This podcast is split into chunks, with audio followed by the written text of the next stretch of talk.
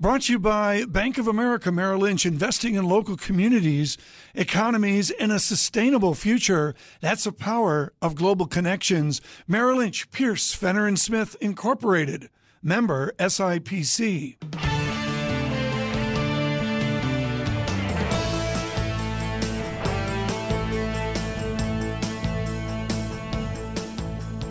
Welcome to the Bloomberg Surveillance Podcast.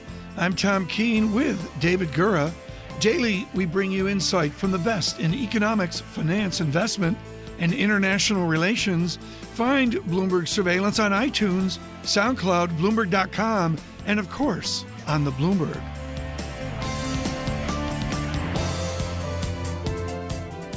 Great to see Marvin Goodfriend here in our Bloomberg 1130 studios in New York. The friends of Allan Meltzer, professor of economics at the Tepper School of Business at Carnegie Mellon University. Great to have you uh, with us here in studio. I have the, the paper here, the case for unencumbering interest rate policy at the zero bound, something that Tom touted throughout uh, throughout August after he delivered that paper at the Jackson Hole Economic Symposium.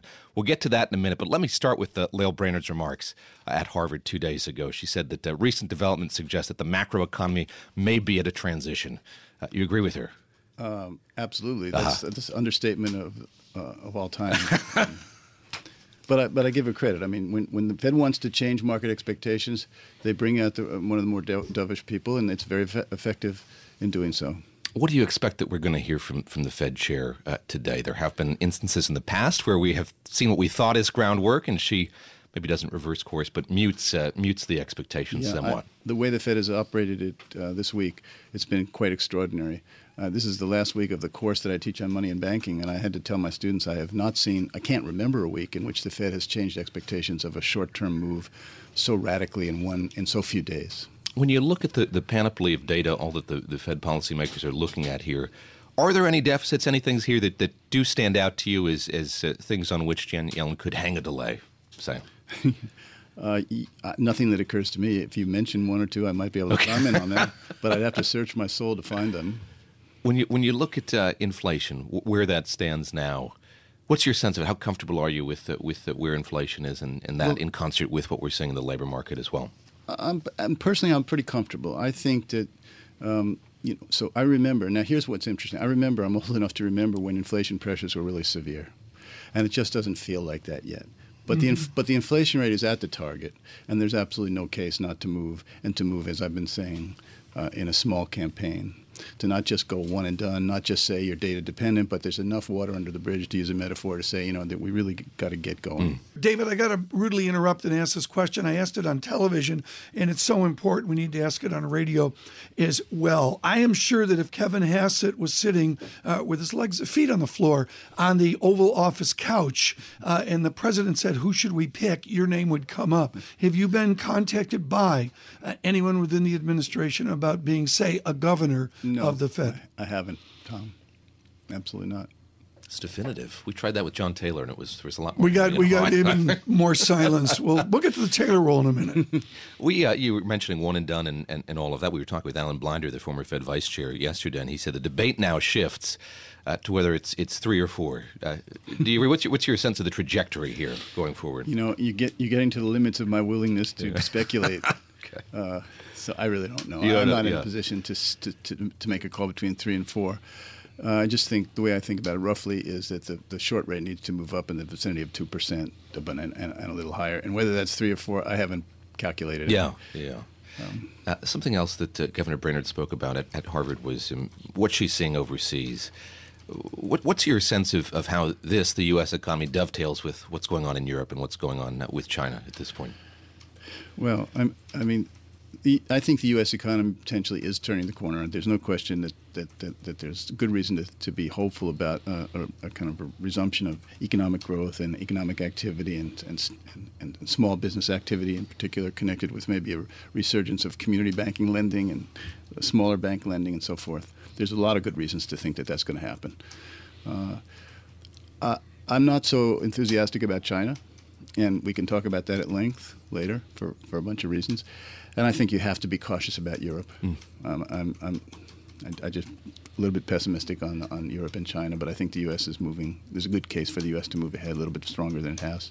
I brought up uh, the paper that you delivered uh, last summer in Jackson Hole. Take us back to, to when you delivered that, what the reaction was uh, at the time. You're focusing here on the utility of, of, of, negative rates, and, and we can get into whether or not there's well, a likelihood of that happening. But do, do we have a sense here of the efficacy of, of negative rates at this point? So, uh, so let me let me separate a yeah. few things out. I mean, first of all, the long-term real interest rates in the advanced world and have been uh, falling for the past two decades, and and without going into detail, the first case is that, that the, the circumstances which have depressed long term real interest rates over those two decades are not likely to dissipate anytime soon. So that you may see some elevation of long term bonds as the Fed um, makes a cyclical move here. But I don't think that's going to undo the longer term trend that we've seen.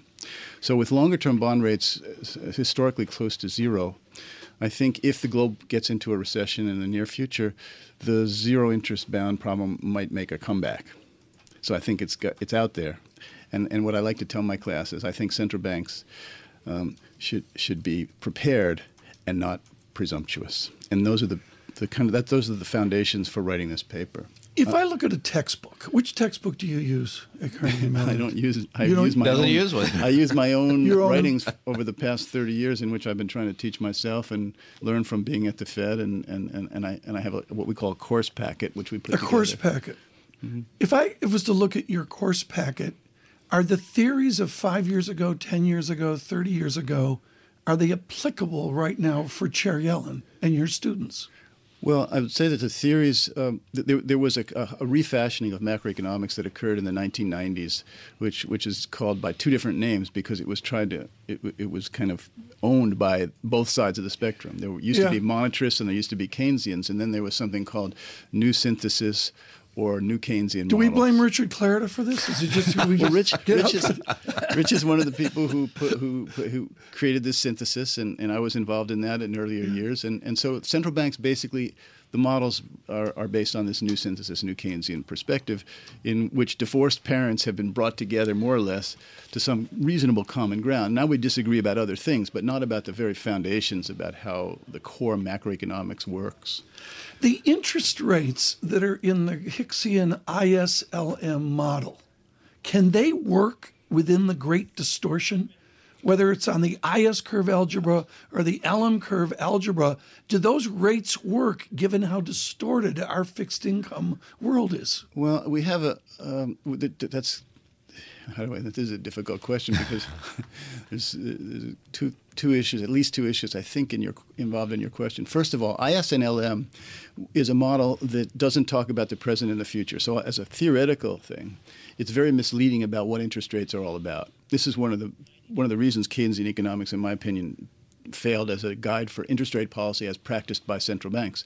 You, you talk in terms of saving and investment. Interest rates are really about uh, pessimism in the future versus optimism in the present. The more pessimistic the future is, the more people try to save for the future and depress interest rates. The more optimistic people are about the future, the more they try to borrow from, from the future to do the investment and the spending today. That so interest rates are what I call an intertemporal price. That's completely absent from the ISNLM Agreed. perspective, yeah. and that's one of the reasons why there was a great misunderstanding in what interest rate policy involves, in, in, in, in and that caused us in my generation to refashion macroeconomics. Within that wonderful analysis, is Chair Yellen working in a model that brings in the Trump confidence boost? That I don't know. I mean, I think you know, when I talk to my class about this, I say, what is the art of, of, of the Federal Open Market Committee? The art is talking about that kind of question. Mm-hmm. And I don't think there's any kind of concrete way to do that except to have a conversation of members of the Federal Open Market Committee. Mm-hmm. And, and, I don't know how to deconstruct that for you in this room because particularly in, in 45 seconds. yes, exactly. I mean, for this Marvin Goodfriend of Carnegie Mellon University, someone uh, not you're not a hawk. That's not the right way. To, you, you must be insulted when someone says, "Oh, there's Goodfriend the hawk." You if know, you're not a hawk, how do you frame yourself versus Governor Brainard? I, am someone who believes in stability of the price level and that old fashioned way of putting things, or uh, a dependable purchasing power of money, meaning in the modern day and age, somebody who's serious about maintaining inflation at some target, maybe 2%, maybe 1% or something. If the Fed had been more like Marvin Goodfriend, would retirees today feel so broke? Would the financial repression have drifted away if they'd gotten to a higher rate regime sooner? Oh, I think if if the Fed were really committed to price stability, um, completely and utterly, I think retirees would be in a much better position today. Why? Because years ago they would have been willing to hold longer-term government bonds paying nominal interest, and they could have counted on the fact that that nominal return would have been locked in purchasing power terms. One of the problems that um, retirees have have had for many decades now is that the Fed is not committed enough to price stability, and so retirees cannot load up on long-term government bonds. It's not responsible because agreed. What uh, is the Fed committed to if they're not committed to the nominal rate to save savers? You know, the Fed is a discretionary organization uh-huh. That's committed to doing the best it can for the public at the moment. Oh, he's like a lawyer. He's like a general counsel. now that sounds great, doesn't it? You need a partially diversified portfolio. There you go. We were talking about short bonds and long bonds, and you, you, bring up something called the price of risk transfer, suggesting that the, the, the FOMC should be looking more closely. Yeah. Explain why that's the case. Okay, so this is a little bit of a little bit involved, but let me start out. Take us through the weeds. Yeah. The the, the um, short ter- monetary policy over the short term is really based about moving the short rate around whatever the long rate happens to be, and the long rate is governed by longer run forces.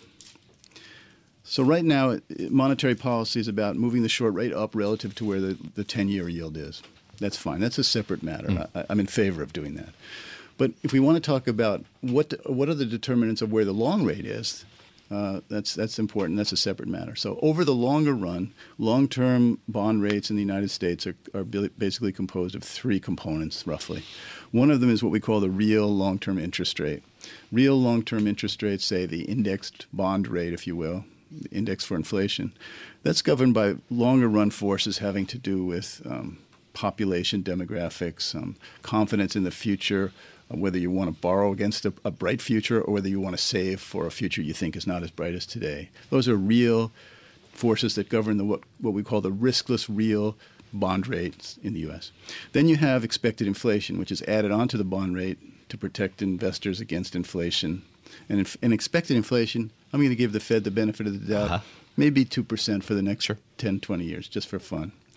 So then you have a third component, which not a lot of people discuss, which is a very powerful component in long bond rates. It's called the cyclical risk premium.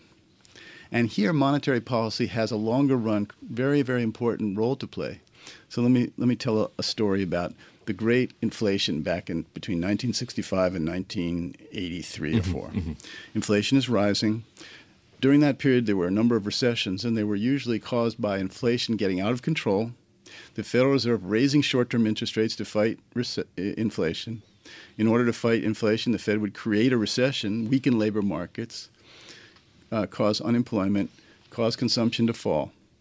But they would, the Fed would do so by raising interest rates, which means bond prices, which go inversely to interest rates, would fall in those inflation fighting recessions. So if you're just when you needed the money, the bond market tanks. Mm-hmm and you're out of work. So if you're going to be holding long-term bonds in those days, you would require a compensation for risk, something called a term premium. Now, the term premium, various economists have, have estimated these things, and it rose, it rose as high as four percentage points by some estimates by 1980, when Paul Volcker, you know, finally yeah. grabbed the bull by the horns and tried to end that that inflation fighting period, and did end it. Okay, so what happens after that? Do you have enough time to, to get us up to 30 seconds? okay, so so the Fed ends inflation yeah. as a as a problem. And what do we have now? The last recession we had was not an inflation induced recession. Mm-hmm. It was a recession induced by financial instability. Right. Uh, and so when when financial instability creates a recession, people are thrown out of work, consumption goes down. What does the Fed do? Instead of raising rates, it immediately cut rates, meaning bond prices soar in that sort of recession. Mm-hmm. Now, people, by my judgment, by 1995, people be, the market began to sense that the, mm-hmm. the, cyclical risk was changing from inflation fighting to right. fighting financial stability. Okay, we're done with this dissertation. Oh, want, let me Marvin. make one, one. And then the term premium went to zero and in fact went negative. So now bonds were a hedge against inflation. Okay. against Marvin cyclical Goodfriend, I didn't get in my question on Sidney Crosby and the Washington Capitals. Professor Goodfriend is from Pittsburgh. This is Bloomberg.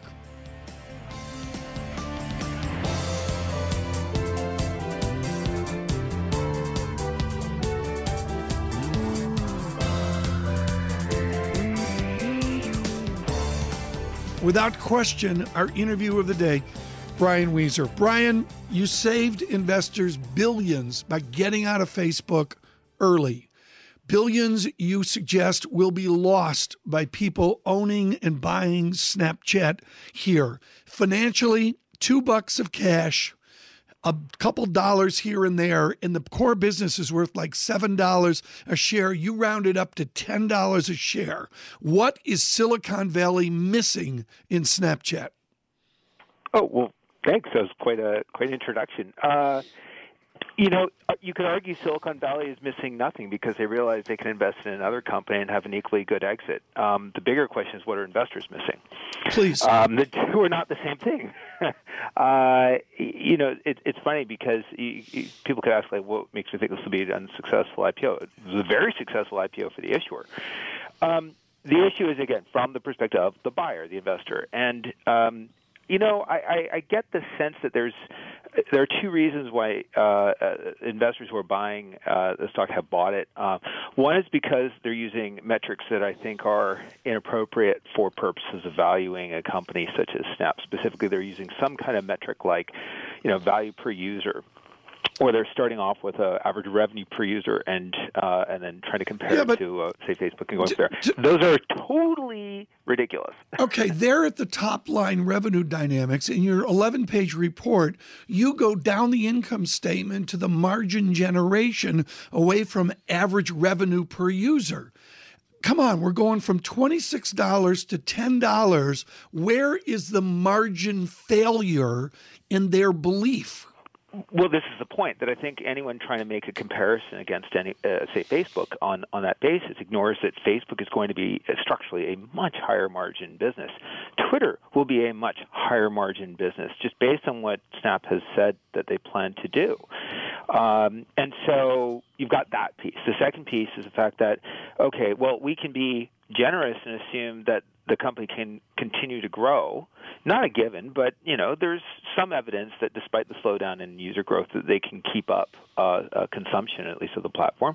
Um, and they're never going to be able to monetize as well as Facebook for two reasons.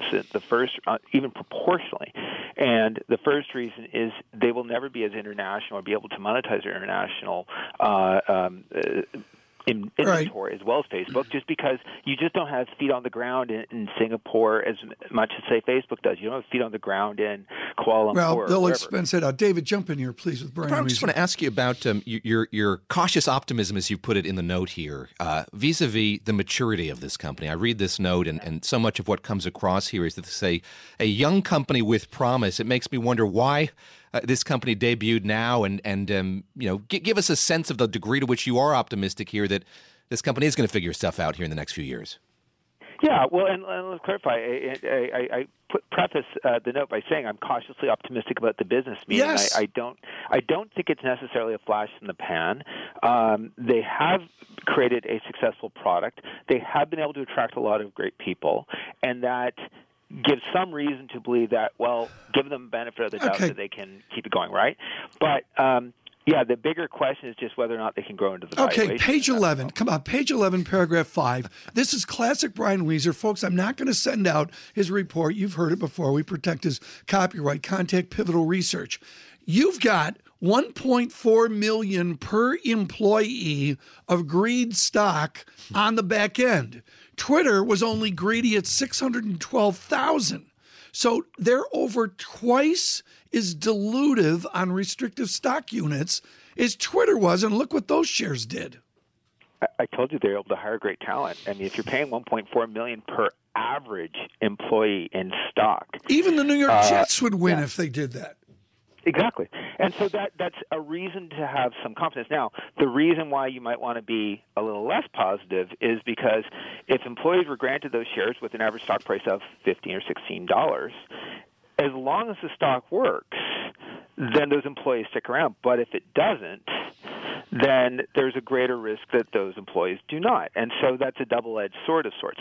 But uh, yeah, it's quite something. Um, now it's it, it's Oh, come on. Brian. Brian, come on. Folks, let me back up here. Brian Wieser was a pinata when Facebook came out, when he said, do a sell. And of course, then he looked like a genius and he went long at the right time, blah, blah, blah. It's just greed, Brian. They're playing by a different rule book than anybody else in industrial America would play by. Brian Wieser, if somebody did this at WPP, wouldn't they be, if Martin Sorrell did this at WPP, he'd be down at the SEC, wouldn't he? Not necessarily. Although, by the way, there was a fun uh, commentary in the uh, document about friends and family uh, stock issuances. I think most people probably missed that, and that's something that kind of raised my eyebrows. But no, in terms of um, Friends uh, uh, the stock issuances of uh, 1.4 million per, per per employee, it's their right to do so. If that's how they want to run their business. Again, I'm not an investor. I'm an analyst. I'm saying if they think that's how they want to run their business, that's fine. Fine. Where I quibble with the many in the investment community is whether or not and how it's appropriate to incorporate that into evaluation. And I think if you, it's like when Facebook bought WhatsApp, right, and then they bought Oculus. Mm. Now we can argue that strategically maybe those were great transactions, but you have to account for it that the stocks went up so much. Well, went up with WhatsApp. I brought my price target down by 8% because they're diluting the stock. Nothing wrong with that. Um, but, uh, you know, if they're making the decision to run their business that way, that way that's fine. But I think that investors need to pay more Yeah. attention to issues David- like dilution than they do. I want to get, uh, let me make this clear on dilution. Google, 144,000. Facebook, 230,000. I mentioned Twitter at 612,000, I think. And Snapchat has a $1.4 million employee gift. David, you got that when you joined uh, surveillance, Definitely. right? Friends and family. friends and family. Friends and family of surveillance. Brian, you say your model feels potentially stretched at even getting a $10 per share, a $16 billion valuation. I was reading Jim Stewart in the New York Times. He says, uh, you know, the only comparable social media company that continues to lose money is Twitter, and no one at Snap wants to compare it to Twitter. He goes on to say, Snap said it generated $404 million in sales in 2016. A valuation of $34 billion is about 84 times revenue. Isn't that the beginning, middle, and end of the story here? Just the degree to which uh, you've got a valuation here that is hugely outsized what this company's bringing in. Yeah, no, I mean it is. It, it, it's ve- massively uh, overvalued. Oh, by the way, that thirty-four billion dollar number is wrong. I think it's more like forty billion dollars. Okay. Because again, if you don't use the right number on the share count, which I don't think most people are, because of the dilution we know is going to happen if you study the RSUs they're issuing, uh, it's actually a forty billion dollar valuation as of right now. So it's even worse. You point out in, in, in this note that you're not getting the metrics that you really want to be seeing here. Why is it so important for you to see monthly active users? What does that tell you about how people are using the service? Yeah, well, that's among the metrics that I think would be uh, helpful. Um, now, uh, they're playing to their strengths, I'm sure, and if they think their daily active user is uh, a story they want to lead with because it, it speaks to their engagement story, uh, that's understandable. But if we're trying to look at the advertising business, which we are, um, we want to be able to compare it uh, better to uh, Facebook, to Instagram, to other platforms that are advertising driven. Now, that said, even if they gave us the number, I'd still be skeptical because I, I'll trust a third party analysis of their number over their number. And so, you know, but it's still nice if they provide what they believe the numbers or the internal metrics that they're using. You mentioned competition there. I look at Instagram. I see the stories function on Instagram. How how real a concern is that? The fact that uh, Facebook, Instagram via Facebook, uh, was able to do kind of what Snap has been doing for some time here. Don't they have the might here to surpass this company pretty quickly? Yeah, well, I mean, Instagram is uh, bigger than Snap among 18 to 34s in the United States. They have all the targeting capabilities that Facebook provides them with. Um, they have an existing sales force around the world and the ability to mimic features and ad products um, pretty quickly. So, yeah, it's a, it's a big competitive threat. Yeah, let's get you into the studios in New York when you're here again. Brian Wieser, thank you. So it's, I I didn't ask a question there, David, at the end because I was Snapchatting with uh, John Farrow. you guys always snapping. Yeah. uh, unbel- I, I just can't. Brian Wieser, like with a public good there, I can't convey to you He's got to folks. sell on the stock. What's he say? Ten. $10. $10 value. Yeah, well, it's got a seven dollar value. He grosses it up to ten uh, dollars, but it's the meat of the report. Is as typical with Brian Wieser. It's not some mouthy thing. There's some real work involved in it in uh, securities analysis.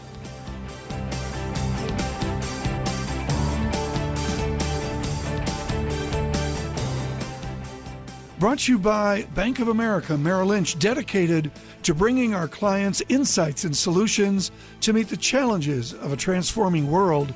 That's the power of global connections. Merrill Lynch, Pierce, Fenner and Smith, Incorporated member, SIPC.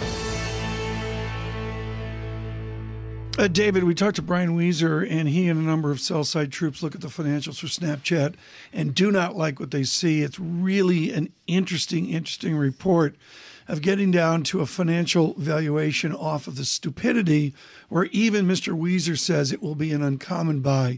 Joining us with the single best call on Facebook I know is David Kirkpatrick. I was with him the day of the Facebook IPO with the great Paul Kedrosky, and you nailed it. You said whatever the valuation does off the idiocy of the IPO, David, you said this thing is going to work. Can you say the same for Snapchat? If we get a Wieser Snapchat 17 to 26 down to $10 a share, that the actual business model of Snapchat will create revenue, create cash flow, and create shareholder value? Well, I'd say a qualified yes. The the actual business of Snapchat is almost certainly going to make a nice profitable business that's going to have a lot of meaning in the economy and in the marketplace going forward. Is it the kind of macro once in a lifetime opportunity that the market seems Right. to be treating it as? No, it is not. Well, that's what Twitter was. Is it another Twitter where it's good people cashing out in the the capitalistic greed of the moment, where the shareholders are going to get run over because it's another Twitter? I, I actually think it's not another Twitter in the sense that it will have a really good advertising opportunity long term. Uh, it does have the potential to sort of become the de facto place for showing video to millennials. That's not the same thing as to be a face like Facebook like company that spans the globe and becomes for almost literally everyone and has that aspiration and the potential to achieve it. But it does have a real business. The, the, the analog that I've been making is with LinkedIn because I think actually it has the Interesting. The first- potential to really serve a specific demographic very effectively, but not all humans. What's the lesson to be learned here by how easily uh, Instagram and Facebook were able to copy what Snap is doing here? How should how should Snap react Well- to what's happened there? Uh, how, how fearful should they be that that happened? Well, I think that doesn't comfort them. Um, it, it's a big difference. In fact, even if you compare it to any of these companies when they went public, pretty much none of the giant internet companies that we talk about day in and day out that are so important had head to head competition of any significance at the time of their IPO. Snap does because Facebook, and through its Instagram subsidiary, has very effectively copied key parts of what Snapchat does. So that's something seriously to worry about. I don't think that it's an exact either or situation. Most of the young people I know seem to use them both very freely for slightly different things. I'm, I'm keenly interested in how companies like these evolve. You look at Facebook and how wholly they got into video. Uh, Sheryl Sandberg saying this is going to be a sort of video first uh, company. They're going to really play video up. What's Snap's next step? What are they telling investors about where it's going from here? Well, you know, the, the thing about Snap's long term potential is that it sort of seems to me like you can think of it like the ultimate cable network for millennials. You know, it's going to be it you know it started with disappearing messages now it's you know vomiting rainbows and pretty soon it's going to be watching video in short chunks for you people know, who have no I'm attention sorry. span but They want to see that- all their video the- using this mobile device The band Vomiting Rainbow, they did dead like no one. It was amazing what they did with Alabama Getaway. Let me There read a, go. Let me read a chapter from the the paragraph from the Bible. The fact that he was doing something slightly illicit gave Zuckerberg little pause. He could be a touch headstrong and like to stir things up. He didn't give ask permission before proceeding. It's not that Zuckerberg sets out to break the rules; he just doesn't pay much attention to them. Oh, thank from you. the book The Facebook I hadn't read that myself in some You're- time. I know you've got the Snapchat effect coming for you if out. Does the leadership of Snapchat, in the least bit, are they Zuckerberg like? In some ways, they are. I don't think at the macro level they are. It's not a. Comp- Evan Spiegel is not the kind of world visionary, once in a century kind of person that Zuckerberg. I really think Zuckerberg is that kind of a person. But I think Spiegel's a great business leader, great visionary, great product I love person. it. I, I love it, David. What's he going to do on the second And, and Imran conference? call? Khan, who's the strategy guy at Snap, is Okay, uh, I, brilliant. I don't care. What are they going to do on the second conference call two quarters from now? I think it's a serious concern. I think, you know, considering they just recently had a quarter where growth was unexpectedly bad and they blame it on the Android app. I mean, what are they how many quarters are they going to have where they can Exactly. blame problems on Okay. stupid little things they can't One control? final question. You are so intertwined within the tech community. Can you get Miranda Kerr on air with us? Oh, I Please? You know, you're the Don't only you, one that's. you rather have her on TV than radio? Come on. No, no, we would rather have her.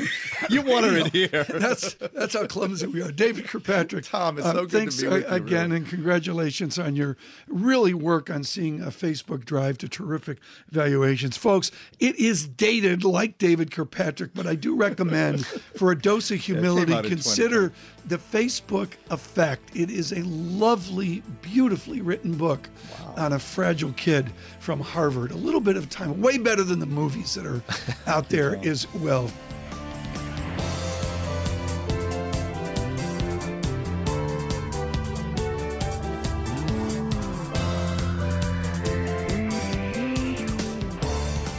Okay, let's dive into it. We need to get you ready for this weekend when you open your 401k envelope and you go, How can I be this far behind? Julian Emanuel is with UBS and he, he dovetails equities into derivatives, into looking forward in the market. So I think that's enough introduction. Great to have you back here. Great to Mar- Marvin Goodfriend here today and Mickey Levy. And we did Snap. Did you do Snapchat? Uh, well, you know, it's it, it's now listed, so uh, we're certainly. But certainly. you don't be do it on your thinking cell phone? it. Uh, I leave that to my teenage. There you go. Okay, good. So we can continue the getting a primer. conversation. I need to catch up. I made a set of decisions where I was wrong on the equity market. I got to catch up. Do I use leverage to catch up in equities? you don't catch up okay you, you what's past is past and and this is a common mistake that we see next week we're going to celebrate the eighth birthday of this bull market up 250% and and that's the time when there tends to be more emotion than usual when the bull market gets in the late stages, when the economy is potentially accelerating, when the Fed is raising rates, when optimism starts to uh, coalesce. You have to be careful, and staying disciplined means for us is taking a balanced approach. But there are certain sectors at this point that where we think that it has a lot of edge, but you do need to maintain discipline. Uh, such as. Uh, well, financials is, is has been a great story, obviously, for the past several months. But the issue with financials is you really have everything going for it right now. Still reasonably valued in a market that, in general, is approaching the upper ends of its valuation bands. Um, in an environment where rates are rising, obviously a positive, and deregulation is potentially on the rise as well in Washington. So, from from our viewpoint, it's got a lot going for it. We also also like healthcare and technology, uh, sort of for different reasons, but for a similar reason. If, as we think we found out this week, tax reform is going to be a challenging thing to accomplish. At the end of the day, the one thing that both Republicans and Democrats appear to agree on right now is repatriation, and healthcare and technology are the epicenter of the offshore cash, and they will benefit. So there's been this realization that tax reform is going to be difficult. At the very least, it's going to take a lot longer than I think a lot of investors thought it, it would take. Why is the same thing not true for deregulation? In other words, you look at financials, there's the promise of change here. Uh, are we going to see some, some reckoning, some reevaluation of how quickly that's going to happen as well? It, likely we will, but uh, I think uh, what we're, we're finding, with certain exceptions, obviously the Affordable Care Act being one of them, it is easier to strike pens through things than try try and add initiatives. But you know, we do fully expect this review of Dodd Frank. While we don't expect a rollback in, in its entirety, there will be portions, and, and that's a tailwind for the financial industry. When I look at the sum of this, and what people want is guidance. I mean, there's a human condition. I got fear about the markets, whatever, and they go to guys like you and you know uh, everybody else that we talk to every day. When you put your models together at UBS, do you have a confidence in the, the theories that underlie those models, or because of the great distortion, you're you're in unknown territory, bringing the distortions of the bond market and central bank theory over to equities. The the distortions have definitely changed the way that people perceive the markets. And, and, in a lot of ways, if you think about the last seven or eight years, the fact that monetary accommodation has been the central focus in the investment environment has, in a lot of ways, caused the inflow into passive products, uh, the the alpha search becoming mm. more and more difficult. But for us, this is a time when we really want to lean on history's lessons. And what history's lessons show us is that even though the market is at its high end of valuations, it can go higher. But what we need to see is a continued confidence. And the way confidence stays high mm-hmm. is seeing concrete action, you know, the coming together of all these big plans that, that have been mooted. You mentioned technology. Tom said we weren't going to talk about Snap, but let's talk about it just at least in, in broad brush here. Uh, the kind of companies that you like in the technology space, how different are they from uh, this company that debuted yesterday? W- what about it is, is concerning to you, interesting to you? Uh, how do you react to it? Contextualize it for us, if you would. Well, w- what's interesting here is, is that technology has actually been, if you go back to the election, one of the sectors that really got left behind in November and December, uh, given the fact that for the most part, uh, the multiple, certainly in areas like software, is uh, much higher than the market multiple. And as rates rose, you were discounting those multiples. But for us, the story is about you know growth, innovation, and as we said before, cash. And there's really a large swath of uh, of the technology space that actually has all of those attributes. Uh, Tom and I were sitting here when we hit Dow twenty thousand. The cold duck was out. The room temperature champagne was there, was there as well. We we progressed farther. We hit twenty one thousand this week. How much farther do you think we, we have to go here? What what could set us back? What could change the direction of this market? Well, uh, so so I think again, and and Tom alluded to this at, at the top of the hour. Chair Yellen's speech is much more important than normal because mm-hmm. I think what we've seen this week is really an, an, unprecedented ratcheting up of expectations in you know an incredibly quick manner. And so, you know, whereas this time last week, there were still questions about, you know, whether March was even on the table uh, as as a rate hike. Now the market believes okay. it's a done deal. Can I hedge 1987 portfolio insurance? Boy, that worked out. Uh, can I? I mean, you and I know Newmont Mining Gold, all these case studies you and I studied in school. At some point, hedging doesn't work. I've got locked in bull gains. Alpha's up 21%. I'm up 17%. I'm miserable, but I got to lock in my 17%. Can I hedge here or is the math not work? The VIX is 11. Okay, that that tells you that you know if if you're looking for protection, there are lots of, of low cost ways to implement it, and and and that again is really part and parcel of of of what we've seen uh, okay. underlying the rally. Okay, Greek letter guy. If I hedge here, if I hedge here, am I giving up capital gain through 2017?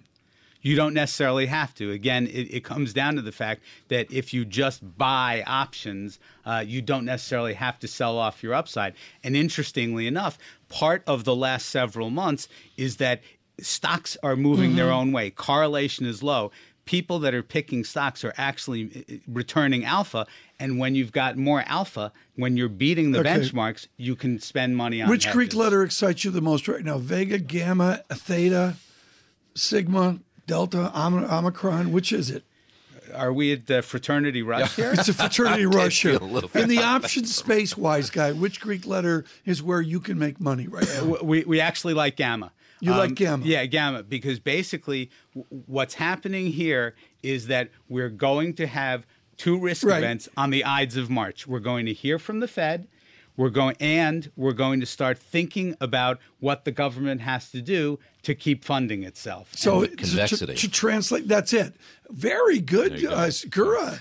Very good. Gamma, acceleration, convexity. Good morning, Liz Ann Sonders of uh, Charles Schwab. I don't know if she's listening. Sometimes she does. She's gallivanting around. Liz Ann Sonders and I like to talk about one M. Zweig, Martin Zweig, who uh, is every day missed, not only in New York City, but worldwide in investment in common sense. And there was that idea, don't fight the Fed from Mr. Zweig, but Julian Emanuel with us with UBS, so much was you're on the trend and the courage to stay with the trend. I just put up, Julian, a fancy Bloomberg chart, which is, it's not perfectly textbook, but boy, it's awfully close, which is the trend is extended, but it's an elegant chart up, up, and away for equities, in this case, the S&P 500. How do you daily find the courage to stay in an extended trend with confidence where you can do other things in your life? How do you stay in a bull market? Well, so for us, again, these are the lessons of history. Uh, there's two things here. The first is if you go back to 1990, none of the bull markets since 1990 have ended without a recession following the top within 12 months. When we look out at 2017 and 2018, and you know the New York Fed has an indicator uh, that it publishes, the probability of recession in the next 12 months is four percent, quite low. So for us, that really does reinforce the case uh, of staying with equities. However, I would say this: one of Marty Zweig's other uh, famous sayings was three steps and a stumble because he was really the true Fed watcher. And so, from that perspective, on 20 times trailing earnings over 18 times 2017 earnings, we are watching the March FOMC meeting very closely. It would be the third hike in, in the series of rate hikes. What are you seeing when you look at flows, flows into equities right now? How's that affecting what the market is, is doing right now? The public is very enthusiastic. It is not maximum enthusiastic as it was in 1999 and 2000, which gives us cause to believe that we that valuation could move up even further.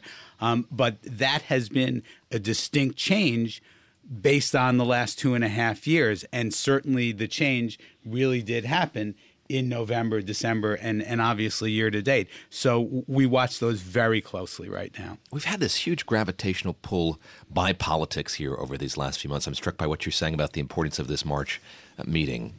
Has the Fed sort of come back into position as the, the, the thing that you're looking most toward right now? Has politics faded back a little bit? Are we seeing a, a, a rejiggering of what's driving what? Uh, my suspicion is politics is never really going to fade. Uh, certainly, the next not the next four years. No, no, highly unlikely. But but the fact is is that if you look at the last several years, for the most part, the market has dictated the narrative to the Fed, with very rare exceptions. And this is one of these yeah. times where the Fed has taken back the narrative. You mentioned the lack of correlation. Stocks are on their own now, and the shift active. Okay, the index funds are bringing in a gajillion dollars. One of the quiet things this week we've barely talked about, folks. We did we touched on it. Was Abby Johnson up at Fidelity finally falling on the cost cutting sword? They're going to lay off tons of people, restructure, lower commission rates. They're an active manager dealing with the challenges. Okay, help me here. I mean, the public's gone to index because of low fees, and they've actually done pretty well, right? Why is that going to change? The the trend of the money flows isn't going to change per se. That that is something that you know again week after week the flow data that we see is positive and it's going into ETFs and it's going into passive products. It's just that you're in an, in an environment where with volatility as low as it is and stock correlation as low as, as it is, which actually causes the volatility to stay low. It's just a good environment to make money, you know, s- selecting single stocks. And actually, the more investment into ETFs there is, the more opportunity is created. Okay, uh, we have breaking news, which mm-hmm. I'm going to this is the Deutsche right Bank now, news, yeah? Yeah. Uh, you got it up there? I got it up here. Deutsche Bank said to study I, options I, this month to yeah. boost its capital. Uh, its yeah. supervisory board said to meet in mid March, saying to weigh a stock yeah. sale and a partial asset management IPO. We're, we're going to say goodbye right here to Julian Emanuel because tell, let me tell you, folks, someone from the Union Bank of Switzerland can't comment on Deutsche Bank. Julian, get out of here. Save your job. Oh, Julian Emanuel, thank Great you, thank you so much.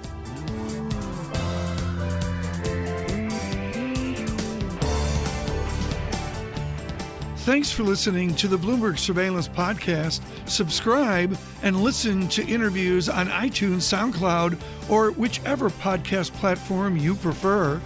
I'm out on Twitter at Tom Keene. David Gura is at David Gura. Before the podcast, you can always catch us worldwide on Bloomberg Radio.